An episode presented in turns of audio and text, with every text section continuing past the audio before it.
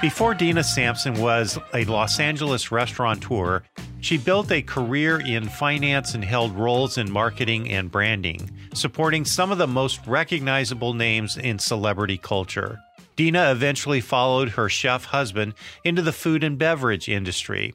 Along the way, she opened acclaimed restaurants in Southern California and co founded nonprofits to nurture other local business owners. She says cultivating a culture of joy, curiosity, and core values helps drive success. On this episode of Future Groove, we'll talk about how Dina's passions for connecting people and amplifying voices within the industry defined her professional life.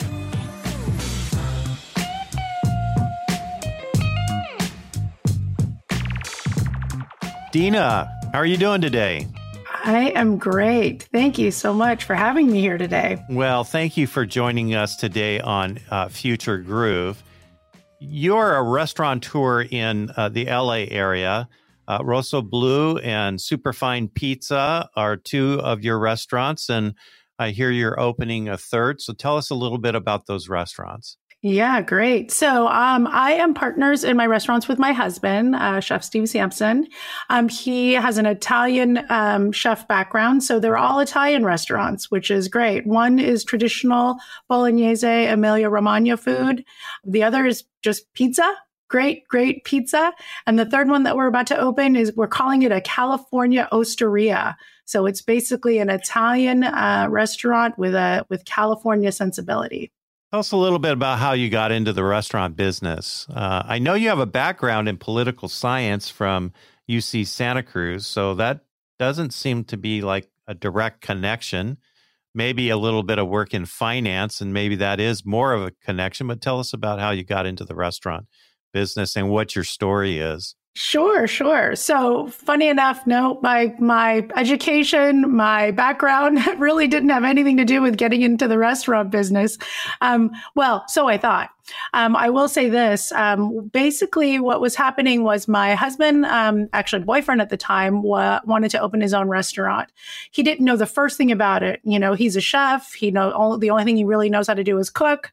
Um, and he said, you know, will you help me open a restaurant? So I used my finance background to help him find investors. So that's how I initially got involved. I thought that was going to be my only role in the restaurant.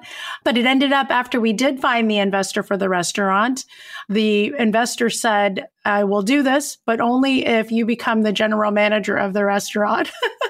so funny enough, I had never run a restaurant. I mean, I was a hostess at Bob's Big Boy when I was 15 years old. That was my only experience within a restaurant. The great thing was he really believed in me. He this um, this investor he trained me. He paid for um, a hospitality coach to train me on hospitality.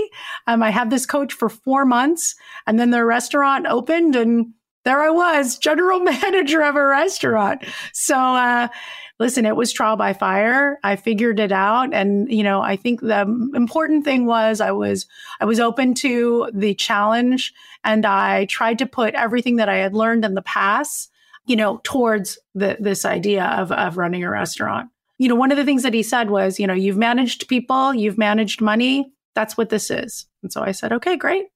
And went into it. And now here we are 12 years later, three restaurants later.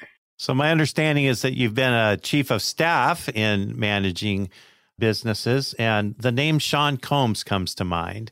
Can you tell me a little bit about Sean Combs? and you're uh, you're working with him. Yes. So Sean Combs, uh, otherwise known as P Diddy, back in the day, I was in New York. I was already working as a chief of staff for um, a hedge fund company, a CEO of a hedge fund company. I ended up getting recruited to uh, work for Sean Combs. Uh, you know, I I was leaving. I was really interested in leaving the finance industry at that time, so it was really compelling for me to try something new. Um, I interviewed him, and I will I'll tell you the uh, well, I have a really strict NDA that actually goes on for perpetuity.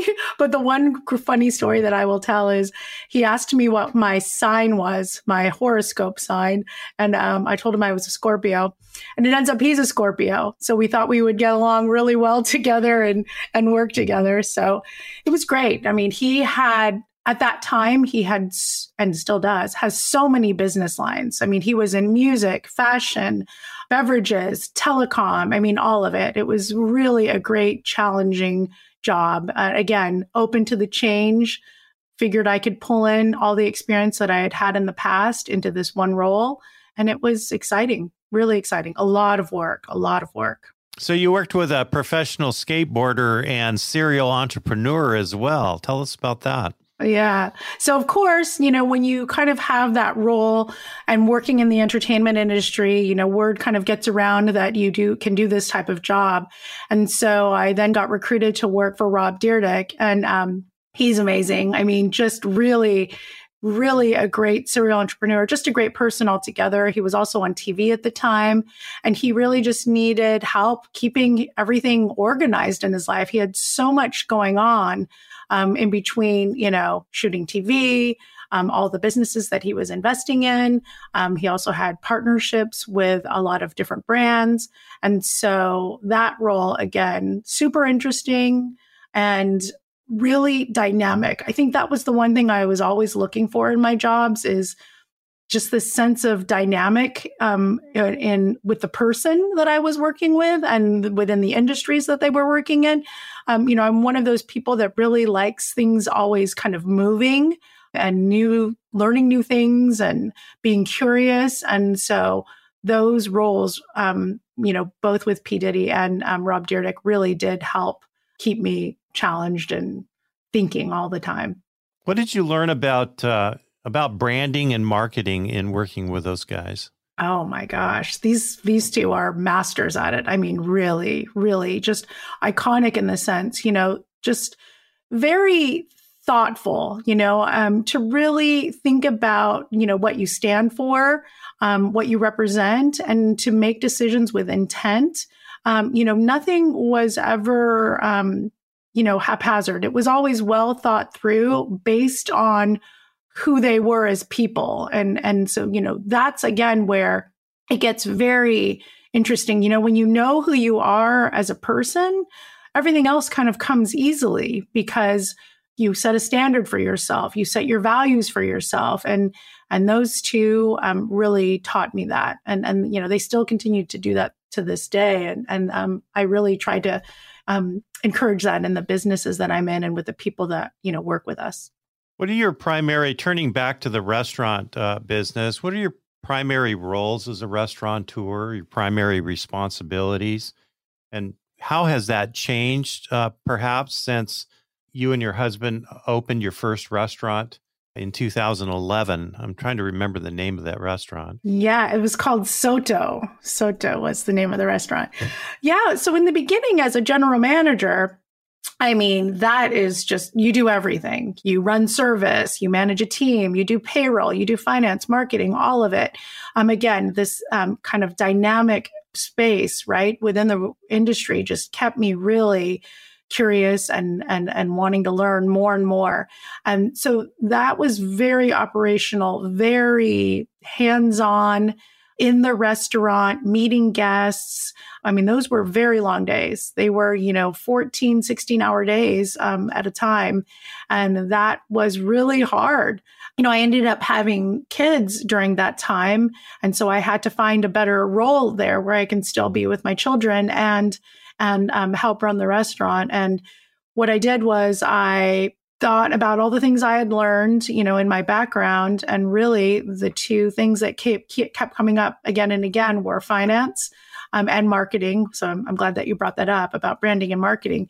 Those were really my two strengths. And so that's what I do now on, on a daily basis is I focus on the financials of the business, um, the, the marketing and the culture, the culture and the, you know, kind of our team core values and what we want to instill in the people that work with us, not even instill because we hire for that, um, but just um, promote and, and kind of nurture that in our restaurant. So you mentioned hiring people. I imagine over the years you've hired quite a few people. And uh, I'm just curious, what skills or traits do you look for when you're hiring employees? Mm, it's a good question.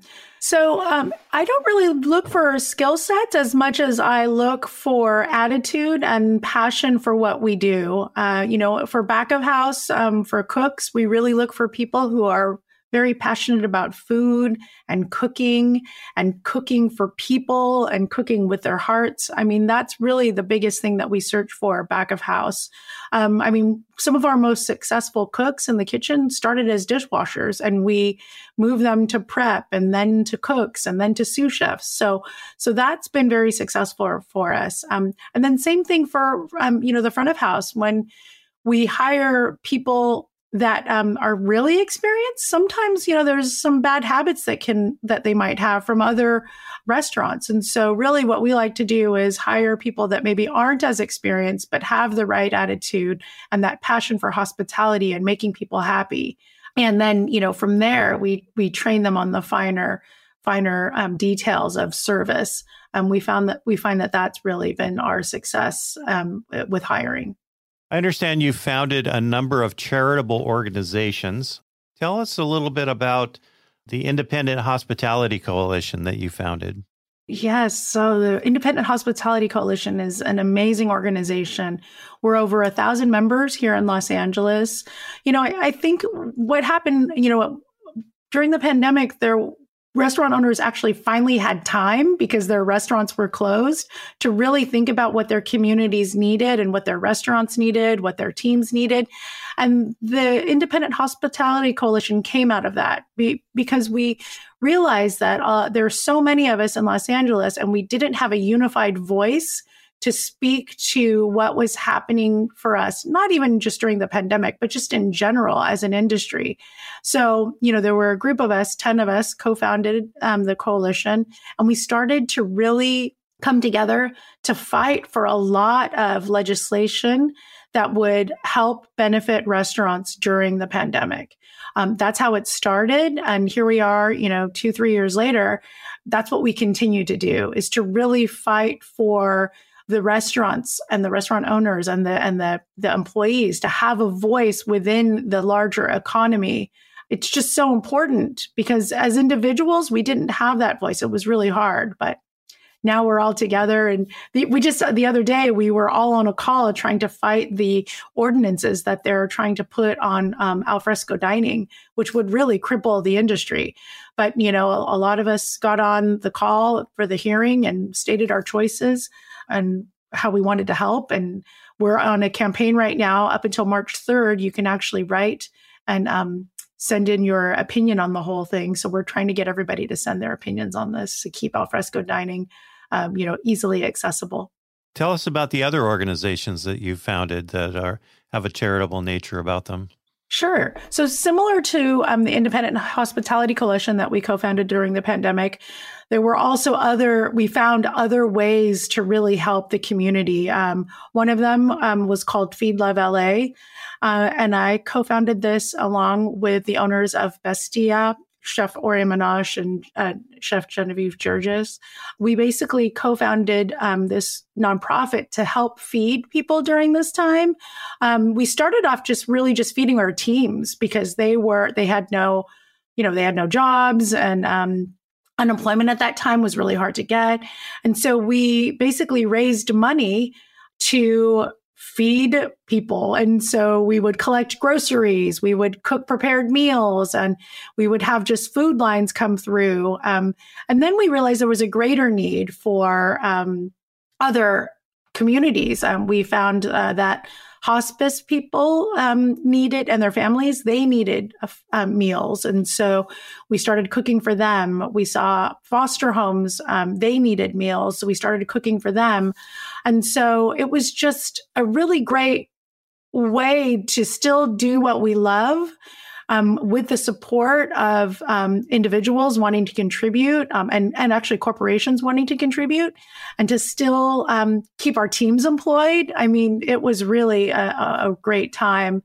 We really um, had a great time doing that. And uh, Feed Love is still in existence, but um, you know, you get back to restaurants being open and you're so busy. So we're still trying to do that work but it's it's definitely not as um, active as it was during the pandemic.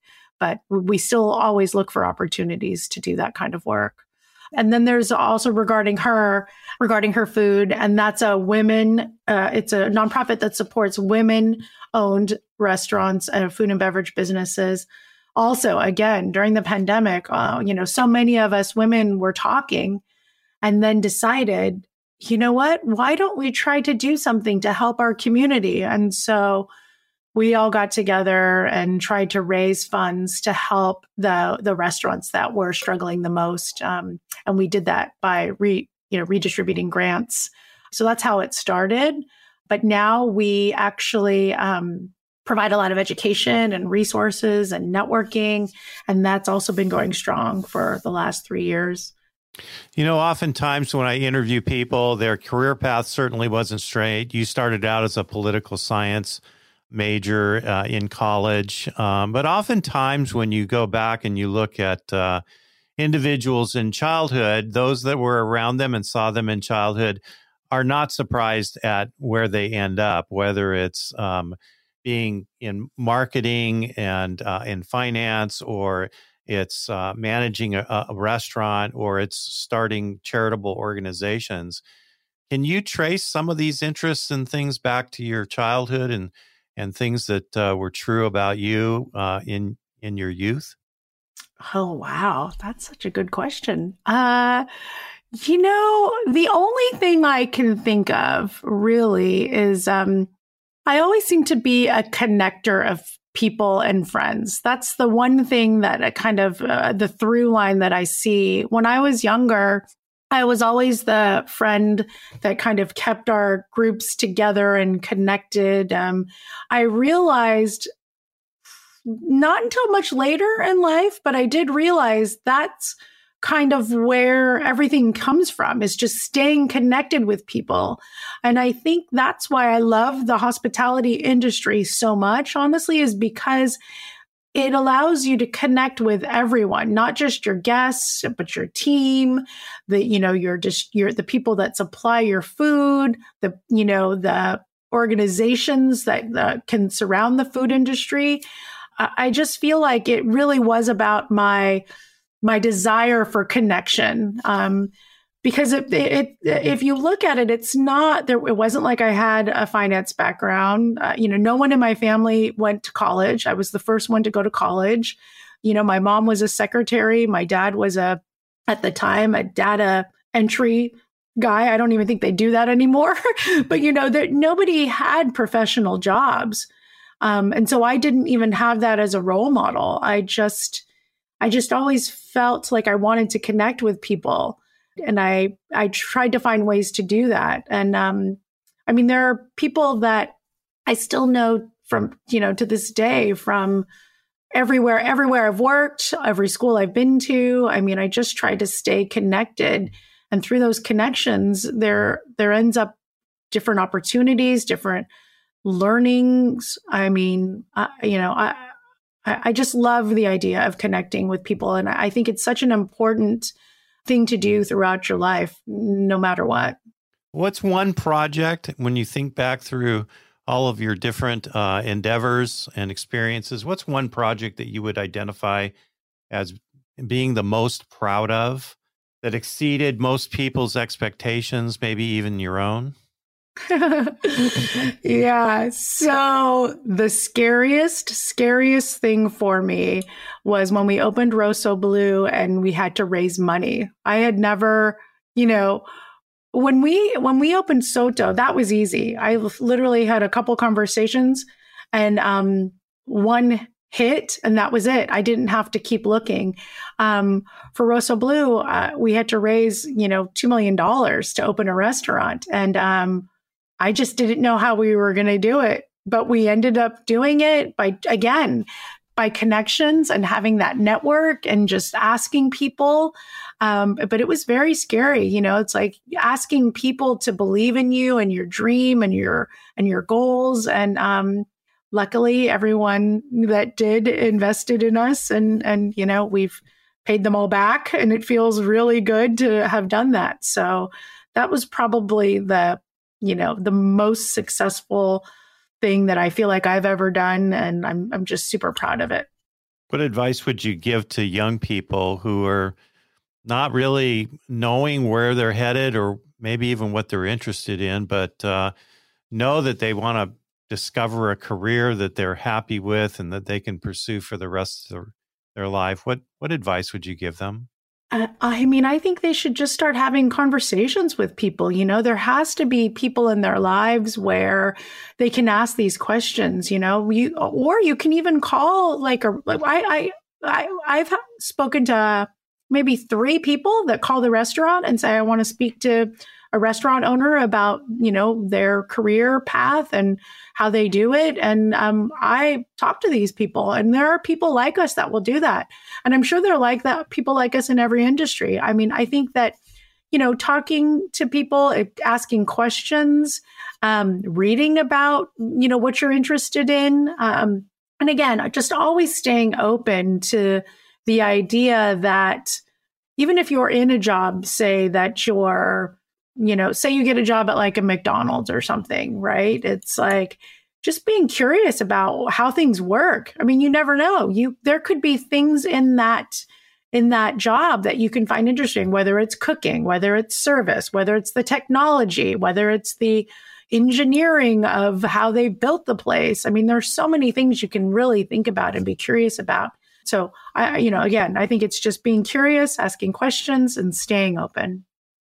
Dina, when I talk to you, it seems like everything, every step of the way was just an absolute complete success.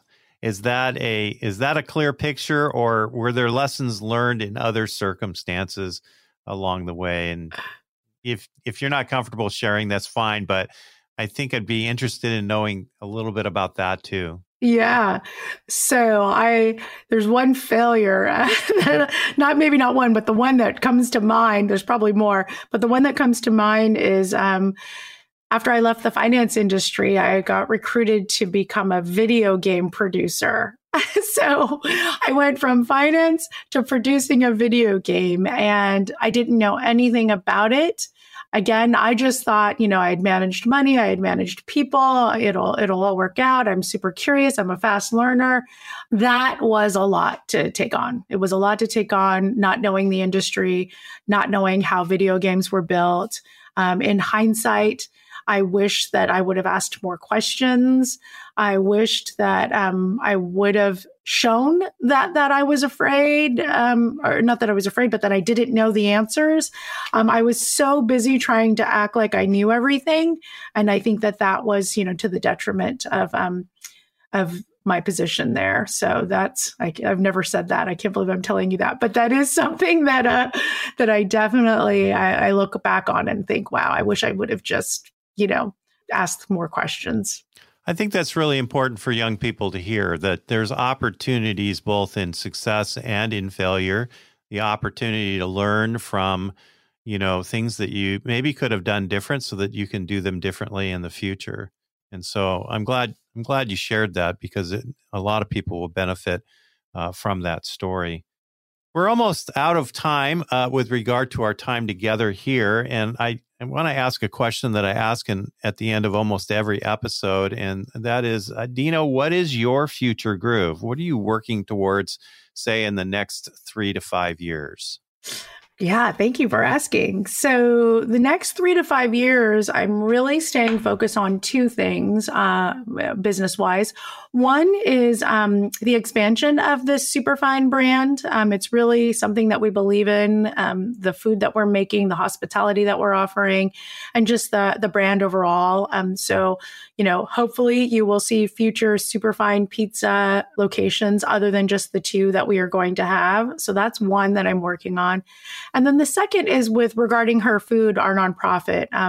Our goal is really to launch this nonprofit nationally. Um, we already have Los Angeles, we have Washington, D.C., and the idea is really to unite all women in food and beverage operators together across the country. And um, it's we can tell just in LA and DC alone, it's much needed. So we can only imagine how much it's needed across the country. Do you have any final thoughts uh, along all of the different places that we've uh, sort of visited and uh, along the way here? You know, no. I mean, gosh, you asked so many questions and got so many facets of my life. You know, I, I think the one thing that I would just like to say, just to kind of tie it all together, is really to kind of keep connecting with people. I mean, I think that that's really what can help answer help you answer questions um, about anything that you have, um, and also to not be afraid of not knowing where you're going to end up or or, or of change. I mean, if I was afraid of any of those things, I would probably still be in miserable in finance in New York alone, you know, trying to just like slug it through. So I, I think it's super important to just stay very open and curious. Dina Samson, thank you so much for being on Future Groove today. Thank you so much.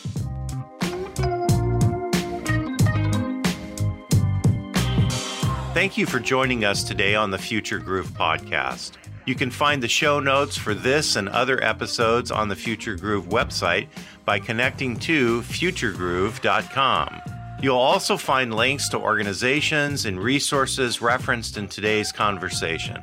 You can contact us through the website or by emailing us. Our email address is john at futuregroove.com.